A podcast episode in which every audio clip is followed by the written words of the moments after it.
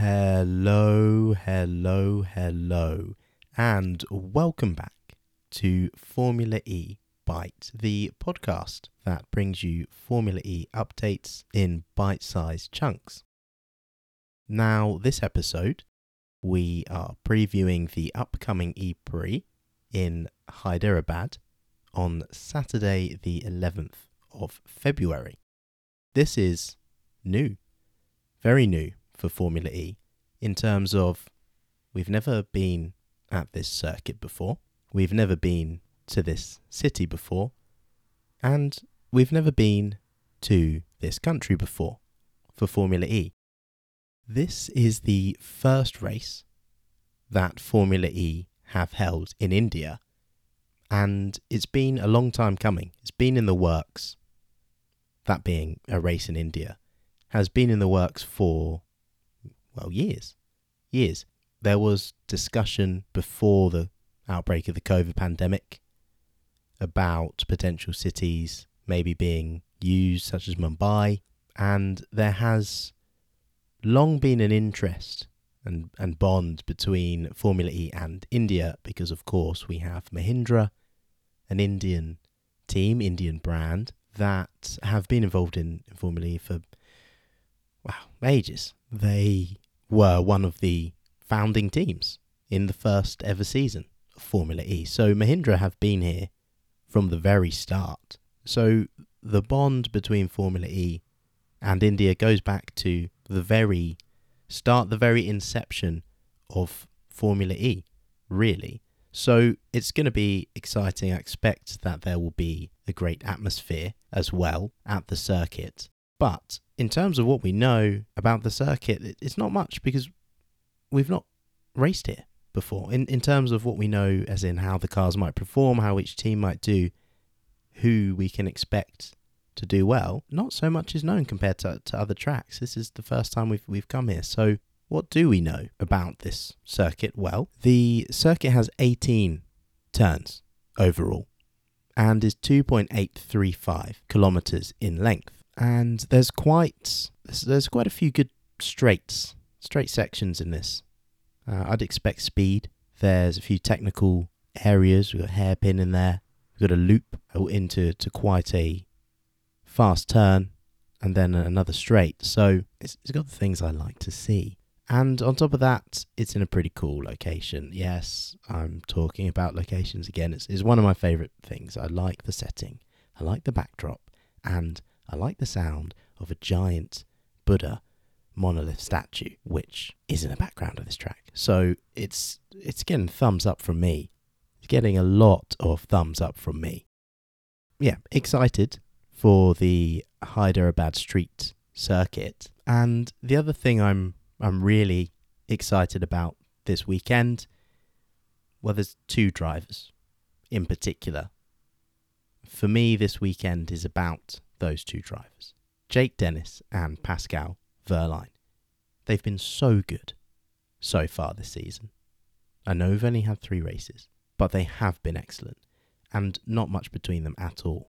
So I'm excited to see a new circuit where the teams haven't been before, the drivers haven't been. Uh, they, you know, they've done simulations, of course, but I think this is going to be a real good test, a really interesting indicator on where these teams and drivers are and how the season could go. Because if they have a great weekend again, I think, I know it's early still, but I think we can start to see how the season might unfold towards the top.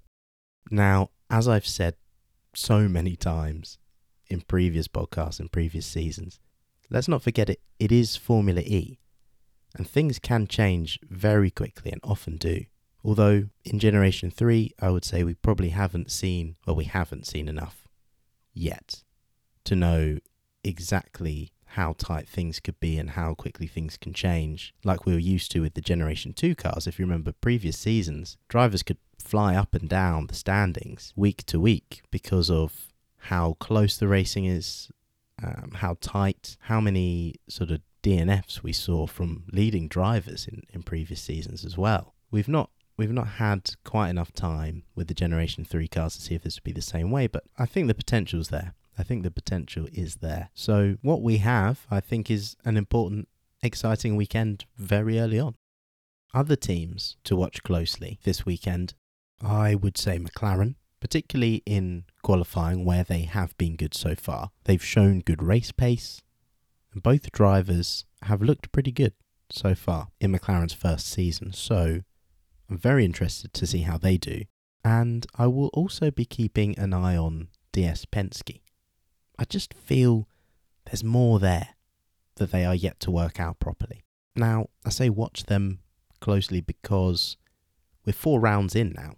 We should start to get an indication at least as to whether they are starting to work that out or not. They've got a good lineup. DS have been involved in Formula E for a long time. They've had great success. Of course, when they were partnered with Techeetah rather than Penske, and in fairness, Penske haven't really impressed me that much since they entered Formula E. But I, I, I do think there's some some more to that team. I mean, they've got the they've got the world champion, and in fairness, Stoffel Vandoorne is at a new team this year. It's not the team. It's not Mercedes where he won that championship, but it's he's still a great driver. He'll work it out. He'll work it out. So I'm interested to see how DS Penske get on this weekend as well. So let's do the podium prediction now. And this is, of course, the part of the show where I try and guess the three drivers that I think will be on the podium this weekend. And I'm just going to be upfront with you.